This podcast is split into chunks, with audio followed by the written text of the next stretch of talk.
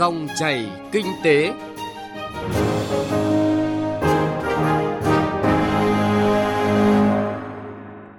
Biên tập viên Thu Trang xin kính chào quý vị và các bạn. Chương trình Dòng chảy kinh tế hôm nay, thứ ba ngày 1 tháng 6 năm 2021 có những nội dung đáng chú ý sau. Bộ Công Thương đảm bảo nguồn cung hàng hóa thiết yếu. Kiến nghị hỗ trợ trực tiếp để hồi sinh doanh nghiệp. Doanh nhân doanh nghiệp chung tay ngăn ngừa sự lây lan của đại dịch, nhân lên sức mạnh cộng đồng.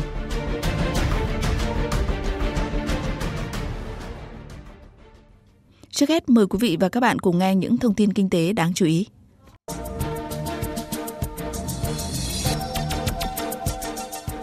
Mới đây trên mạng xã hội lan truyền tấm hình chụp màn hình máy tính sao kê tài khoản ngân hàng của một nghệ sĩ nổi tiếng. Đây là tiếng chuông cảnh tỉnh với những người đang làm trong lĩnh vực ngân hàng, đặc biệt là lãnh đạo của các tổ chức này.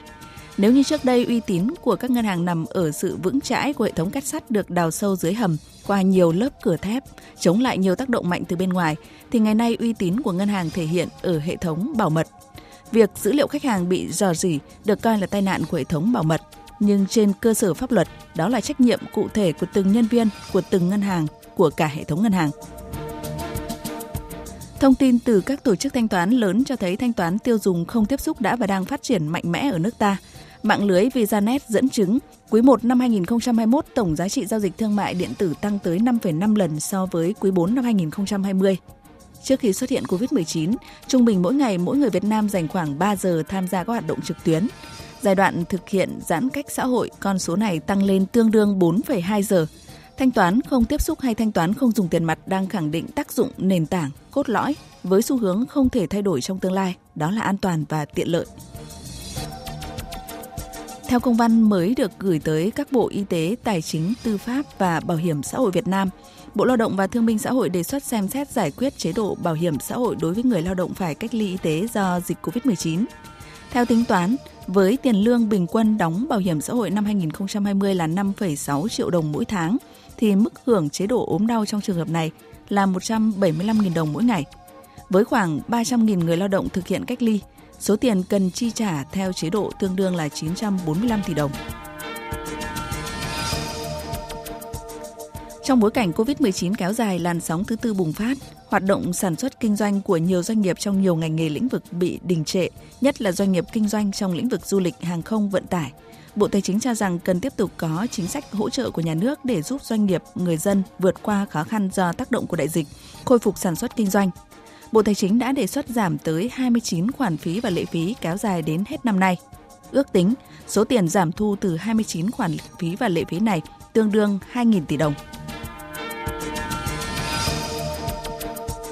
Trung tâm Đổi mới sáng tạo quốc gia và Quỹ đầu tư mạo hiểm Duventure vừa công bố báo cáo đổi mới sáng tạo và đầu tư công nghệ Việt Nam 2020. Theo báo cáo, 2020 là một năm đầy sóng gió nhưng cũng xuất hiện nhiều cơ hội trong hoạt động đầu tư đổi mới sáng tạo và công nghệ toàn cầu. Tại Việt Nam, tổng số vốn đầu tư vào các startup công nghệ đạt 451 triệu đô la Mỹ, giảm 48% so với 2019. Tuy nhiên, số lượng các khoản đầu tư chỉ giảm 17%. Hoạt động này chỉ sụt giảm mạnh trong quý 1, hồi phục ngay trong quý 2 của năm 2020.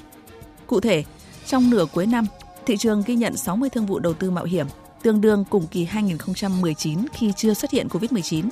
Và trong bối cảnh khó khăn toàn cầu thì đây là tín hiệu khẳng định Việt Nam duy trì được sức hút với các nhà đầu tư.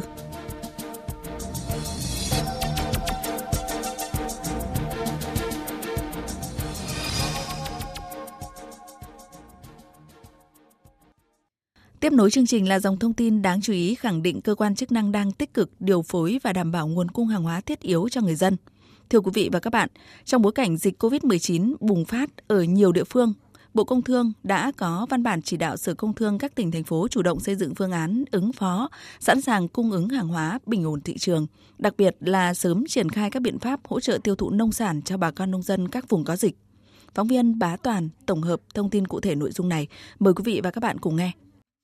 Chiều ngày 30 tháng 5, một số khu vực tại thành phố Hồ Chí Minh đã có tình trạng người dân tập trung đông để mua thực phẩm thiết yếu. Tuy nhiên, các doanh nghiệp phân phối đã làm việc với nhà cung ứng bổ sung hàng hóa, các mặt hàng lương thực thực phẩm thiết yếu đã được đảm bảo cung ứng đầy đủ bà Vũ Nguyễn Diễm Thi, Giám đốc Marketing Liên hiệp Hợp tác xã Thương mại Thành phố Hồ Chí Minh Sài Gòn Cốp cho biết, Sài Gòn Cốp cùng hệ thống bán lẻ, các đơn vị tham gia chương trình bình ổn hàng hóa của Thành phố Hồ Chí Minh đã chủ động dự trữ hàng hóa, sẵn sàng phục vụ người dân với nguồn hàng thích ứng từng kịch bản chống dịch khác nhau.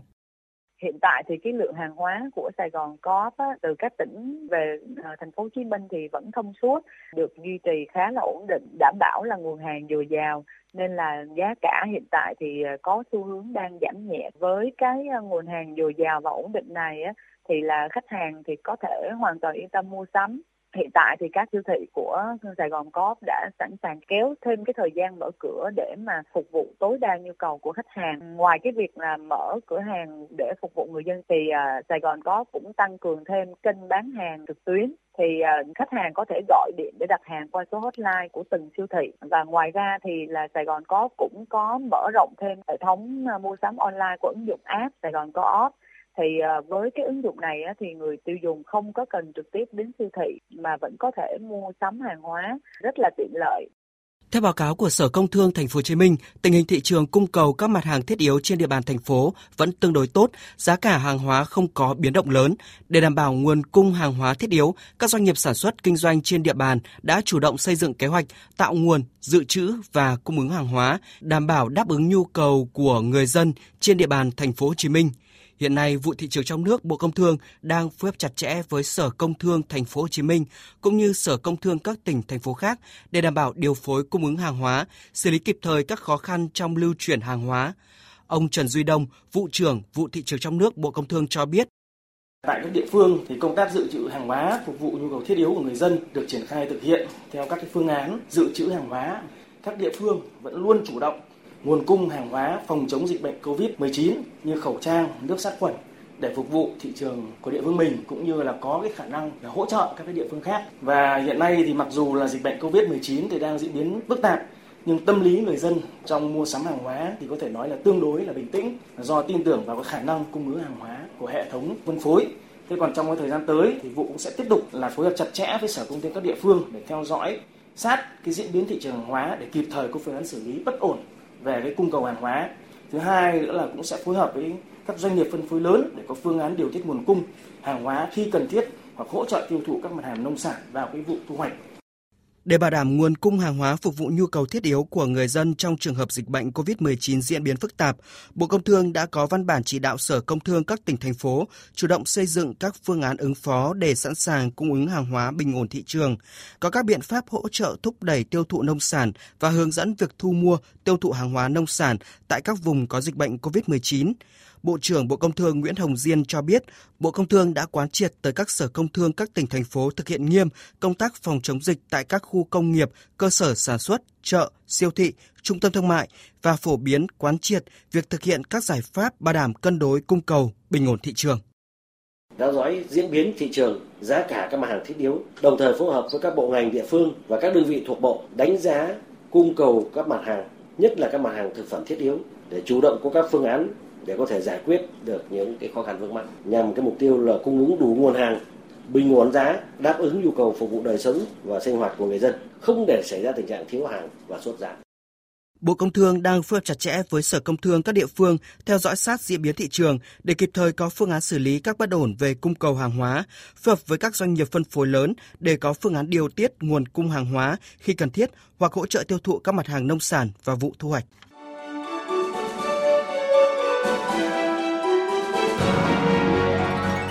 Dòng chảy kinh tế, dòng chảy cuộc sống.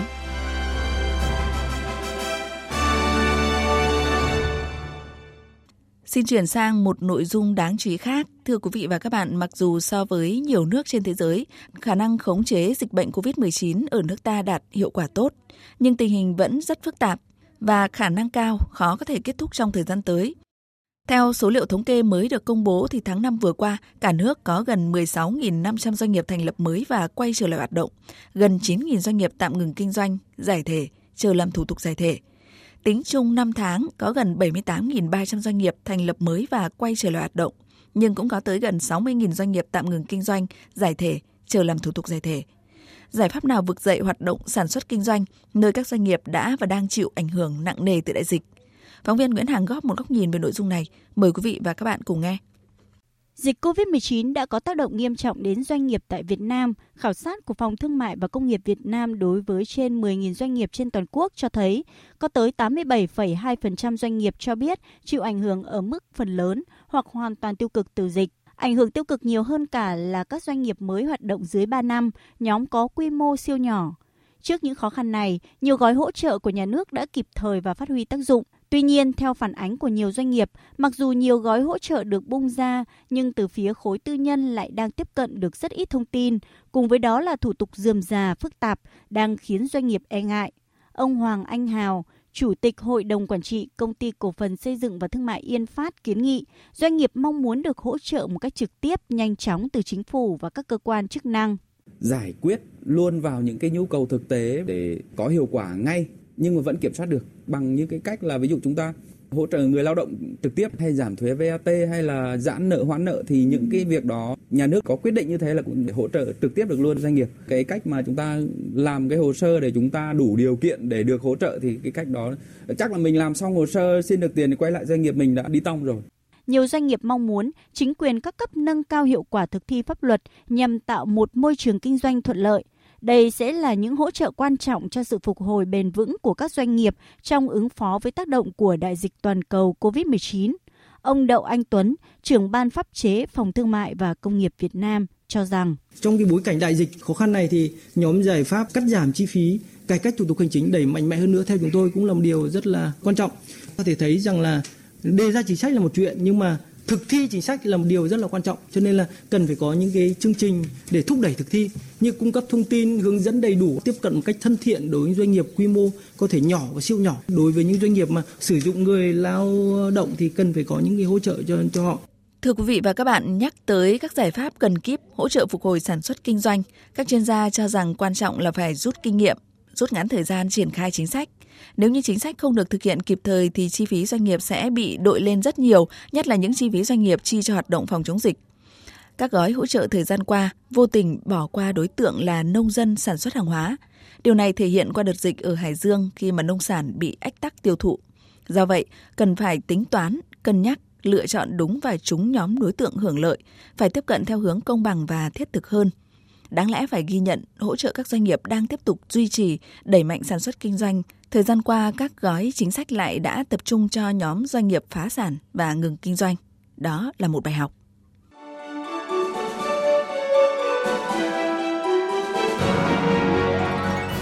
Dòng chảy kinh tế, dòng chảy cuộc sống.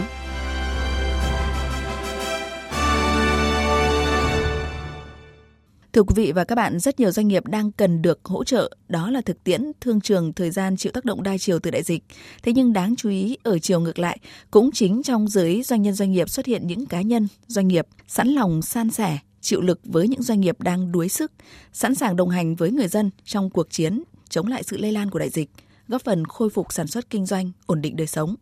doanh nhân doanh nghiệp chung tay ngăn ngừa sự lây lan của đại dịch, nhân lên sức mạnh cộng đồng là nội dung chúng tôi phản ánh trong phần còn lại của chương trình hôm nay. Mời quý vị và các bạn cùng nghe. Hưởng ứng lời kêu gọi từ Ủy ban Trung ương Mặt trận Tổ quốc Việt Nam, công ty cổ phần Visicorp và mạng xã hội Lotus đã trích quỹ nội bộ 2 tỷ đồng hỗ trợ lực lượng y tế ở điểm nóng chống dịch. Đáng chú ý, chung tay cùng công ty, lực lượng cán bộ nhân viên cũng đã đăng ký ủng hộ chiến dịch, góp ngày lương sát cánh cùng đồng đội chống COVID-19 với tổng số tiền là gần 800 triệu đồng. Nhận ủy thác lòng tin từ cán bộ nhân viên, VCCorp đã gửi tổng số tiền 2 tỷ 800 triệu đồng tới lực lượng nhân viên y tế cơ sở đang trực tiếp tham gia tuyến đầu chống dịch tại các điểm nóng Hà Nội, Đà Nẵng, Bắc Ninh, Bắc Giang. Ông Vũ Việt Hùng, đại diện truyền thông VCCorp khẳng định làn sóng COVID-19 lần thứ tư này đang có diễn biến phức tạp và khó lường hơn các đợt dịch trước. Thì VCCorp thì các đợt dịch trước cũng đã có lịch sử ờ, đồng hành và chung tay cùng với ờ, các bộ ban ngành và nhân viên y tế tại các cơ sở lực lượng tuyến đầu hỗ trợ một phần nào đó về công tác chống dịch thì lần này thì cũng tương tự như vậy.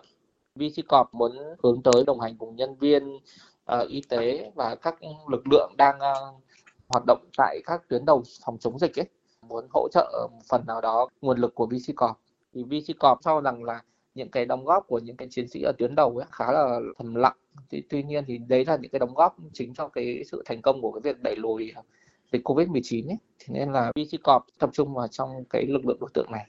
Trước đó vào ngày 24 tháng 5, tỉnh Bình Dương tiếp nhận 3 tỷ tiền mặt và hàng hóa giá trị 500 triệu đồng từ doanh nghiệp có vốn đầu tư nước ngoài, công ty trách nhiệm hữu hạn Procter Gamble Việt Nam hỗ trợ phòng chống dịch COVID-19. Tại tỉnh Hải Dương, Tổng giám đốc Tập đoàn Hòa Phát đã đại diện doanh nghiệp trao tặng 10 tỷ đồng cho quỹ vaccine phòng chống dịch COVID của tỉnh. Tính đến ngày 26 tháng 5, thông qua Ủy ban Mặt trận Tổ quốc tỉnh Bình Định, đã có 20 doanh nghiệp đăng ký ủng hộ hơn 9,3 tỷ đồng và hàng chục nghìn liều vaccine COVID-19. Ngành ngân hàng cũng đã có nhiều hoạt động tích cực, chung tay cùng cộng đồng trong nỗ lực ngăn ngừa dịch với kinh phí đóng góp hàng trăm tỷ đồng. Riêng 4 ngân hàng thương mại là Vietcombank, Vietinbank, BIDV và Agribank, mỗi ngân hàng ủng hộ 25 tỷ đồng để mua vaccine. Bà Nguyễn Thị Hồng, Thống đốc Ngân hàng Nhà nước Việt Nam khẳng định, tuy số tiền ủng hộ của ngành chưa nhiều, chưa thể đáp ứng được yêu cầu của Bộ Chính trị, Chính phủ đối với chương trình mua và sử dụng vaccine, nhưng đó là tấm lòng thể hiện tinh thần trách nhiệm đối với cộng đồng của các ngân hàng. Đại diện Ngân hàng Thương mại Vietcombank, ông Nghiêm Xuân Thành, Ủy viên Trung ương Đảng, Chủ tịch Hội đồng Quản trị Vietcombank cho biết, từ năm 2020 đến nay, Vietcombank đã ủng hộ gần 150 tỷ đồng cho công tác phòng chống dịch COVID-19, góp phần đồng hành cùng chính phủ đẩy lùi dịch bệnh, sớm ổn định đời sống dân sinh. Bước vào năm 2021 thì Vietcombank cũng là ngân hàng đầu tiên là có một đợt giảm lãi suất ngay từ đầu năm đối với các doanh nghiệp bị ảnh hưởng trực tiếp và gián tiếp bởi dịch Covid-19. Đặc biệt từ đầu tháng 5 năm 2021 trở lại đây thì hệ thống Vietcombank đã có nhiều các đợt an sinh xã hội cũng như các cái chia sẻ cho cộng đồng doanh nghiệp, cho người dân ở phạm vi cả nước. Chúng tôi hy vọng là thông qua các cái đợt tài trợ này thì cán bộ của trong hệ thống sẽ tiếp tục hướng tới xã hội, hướng tới người dân và cùng với cộng đồng doanh nghiệp sẽ chung tay thực hiện tạo một cái nguồn quỹ là phòng chống dịch Covid theo chỉ đạo mới của ban bí thư cũng như là của chính phủ. Không chỉ bằng tiền và hiện vật, nhiều doanh nghiệp còn chung sức với người dân trong cuộc chiến chống Covid-19 bằng nhiều cách khác nhau, như Tập đoàn Viễn thông Quân đội Việt Theo hỗ trợ tiền, hiện vật và là cầu nối giúp người dân nhiều tỉnh, thành phố như là Sóc Trăng, Hải Dương, Bắc Giang tiêu thụ nông sản, ổn định kinh tế. Tập đoàn Vingroup hỗ trợ nghiên cứu thử nghiệm lâm sàng vaccine cùng nhiều hoạt động tiên phong tài trợ phòng chống dịch như là dự án sản xuất máy thở, hỗ trợ các gói trang thiết bị y tế, máy và hóa chất xét nghiệm virus SARS-CoV-2, tri ân các bác sĩ tuyến đầu, vân vân. Ở một khía cạnh khác, việc các doanh nghiệp tự liên kết, hỗ trợ lẫn nhau, đồng lòng vượt qua khó khăn thời đại dịch, mang tới nhiều thông điệp ý nghĩa trong giai đoạn kinh tế nhiều biến động, như khẳng định của ông Nguyễn Ngọc Luận, Chủ tịch Câu lạc bộ Doanh nhân Sài Gòn ASEAN với hơn 200 thành viên. Câu chuyện này chúng tôi đã làm từ năm ngoái rồi. À, năm ngoái khi mà dịch chúng ta bắt đầu bùng phát, chúng ta đang có một sự chuẩn bị về lương thực và thực phẩm. Thì lúc đó các doanh nghiệp tập trung vào để sản xuất. Không ngờ chính phủ chúng ta lại khống chế được dịch bệnh. Câu chuyện thực phẩm đó dự ra thì quyết như thế nào? Thì ngay lập tức phải tập trung vào câu chuyện là xuất khẩu. Xuất khẩu bằng con đường nào bây giờ? Thì lập tức hiệp hội của chúng tôi, câu lạc bộ của chúng tôi cũng có thể liên kết các trung tâm xúc tiến thương mại quốc tế và các hiệp hội khác. Con số đạt được đến thời điểm này cũng khá là tốt. Cái điển hình hơn hết đó là chúng tôi đã có liên kết được với bên hàng Việt Nam chất lượng cao và mỗi một bên sẽ có những cái hỗ trợ khác nhau. Các doanh nghiệp của chúng tôi có những cái đối tượng khách hàng khác nhau ở các nước và họ cùng nhau hỗ trợ. Hôm nay ví dụ như tôi có cái một cái sản phẩm A, tôi đang có kênh phân phối ở các nước khác nhưng tôi sẵn sàng tôi giới thiệu cho các doanh nghiệp khác cùng với tôi đưa cái sản phẩm này tới cái tay cái nhà phân phối của tôi ở bên nước ngoài thì đây là tất cả doanh nghiệp chúng ta nên năng động hơn nên đoàn kết lại với nhau và cùng nhau để hỗ trợ các doanh nghiệp của chúng ta thêm một cái con đường nữa để cho cái đầu ra được tốt hơn. Những doanh nhân doanh nghiệp mà chúng tôi vừa nêu chỉ là ví dụ điển hình góp phần khẳng định dòng thông tin. Dù thực tiễn, thương trường đang có rất nhiều doanh nhân, doanh nghiệp cần được hỗ trợ, thậm chí là cứu vớt nhưng cũng chính trong cộng đồng này, nhiều cá nhân doanh nghiệp đang góp phần hỗ trợ hạn chế sự sụp đổ của nhiều doanh nhân, doanh nghiệp khác. Quan trọng hơn, họ sẵn sàng chia sẻ với người dân trong cuộc chống lại sự lây lan của đại dịch, góp phần khôi phục sản xuất kinh doanh, ổn định đời sống, nhân lên sức mạnh của cộng đồng. Cảm ơn quý vị và các bạn đã quan tâm lắng nghe. Thời lượng dành cho dòng chảy kinh tế hôm nay tới đây cũng kết thúc. Chương trình do nhóm phóng viên Kinh tế Ban Thời sự VV1 phối hợp thực hiện, chịu trách nhiệm nội dung Hoàng Trung Dũng. Quý vị và các bạn có thể nghe lại trên website vv1.vv.vn. Xin kính chào tạm biệt và hẹn gặp lại.